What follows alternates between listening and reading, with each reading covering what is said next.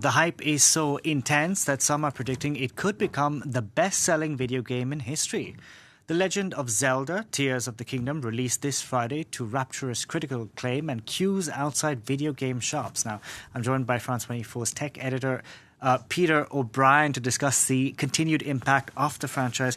I mean, seriously, uh, I didn't even that Nintendo was still making games until I saw this yesterday. Can this possibly live up to the hype? Yeah, hi Delano. Just to illustrate the hype for you, Red, one Reddit user called The Duck Pancake drew a cartoon inspired by the Zelda franchise every day for a whole 914 days before the release of Tears of the Kingdom. That's how excited the fans were. But but still, I think it's a very brave analyst to say that it could become the best selling game of all time. If you look at the 2017 predecessor, Breath of the Wild, which was, even though it was widely hailed as a masterpiece, it sold 30 million copies, which is a lot, but it's not like the scale of GTA 5, which sold, has sold about 175 million copies. And remember that Tears of the Kingdom is exclusive to the Nintendo Switch, which has shipped about 125 million units. But if the reviews are anything to go by, then the hype is real. If you look at Metacritic, the review compiling site, it's just a wall of nines and tens out of ten.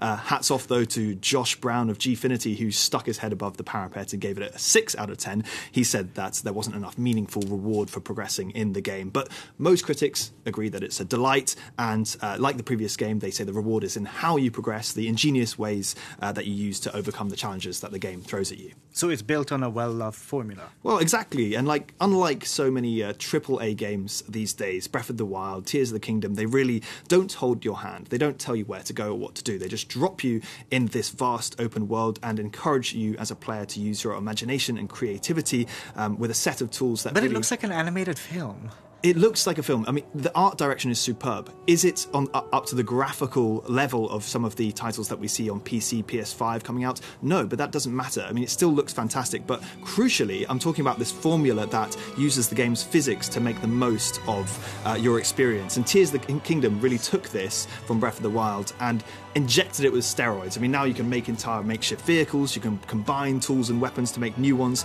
And in that sense, it takes games back to what they should be, which is being playful and creative rather than just you know, as you say, sitting through uh, an interactive film. Um, of course, it's far from the only franchise that takes this approach. I mean, it makes me think of something like Half Life, which really makes the most of um, physics in games to, to allow players to have fun. But I think it's what what Nintendo cracked with Breath of the Wild and Tears of the Kingdom is that they apply this sense of creativity to a big open world brimming with puzzles and challenges, and that's really what takes the sort of sense of adventure to another level. And Zelda games have a track record of, of revolutionizing uh, gaming going back to the 80s, I believe. Absolutely. I mean, there have been a host of, of very highly acclaimed games in the saga. Not all of them are big sellers, but if you ask game developers, who their biggest influences are. Well, the Zelda franchise is not far around the corner. Um, two in particular were nothing short of revolutionary. So the first of the saga, The Legend of Zelda in 1986, really pioneered the modern RPG and action game genres with its sort of with its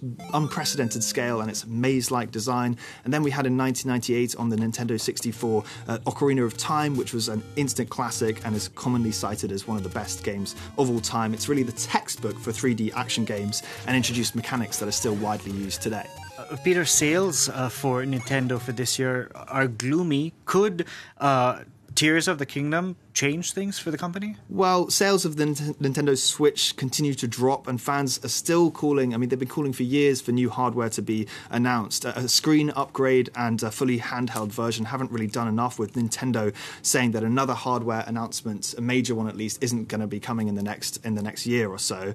Um, this week, Nintendo reported a drop in profit of over the financial year of about nine percent. If you compare that to its competitor Sony, well, they're hitting record high profits. But if there's one game that can really really get people out and buying this six year old Nintendo Switch console, then I do think it's going to be uh, Tears of the Kingdom. You know, I used to have a Game Boy. It was a much simpler time back in the day. Thank you very much uh, for that, Peter. Peter O'Brien there.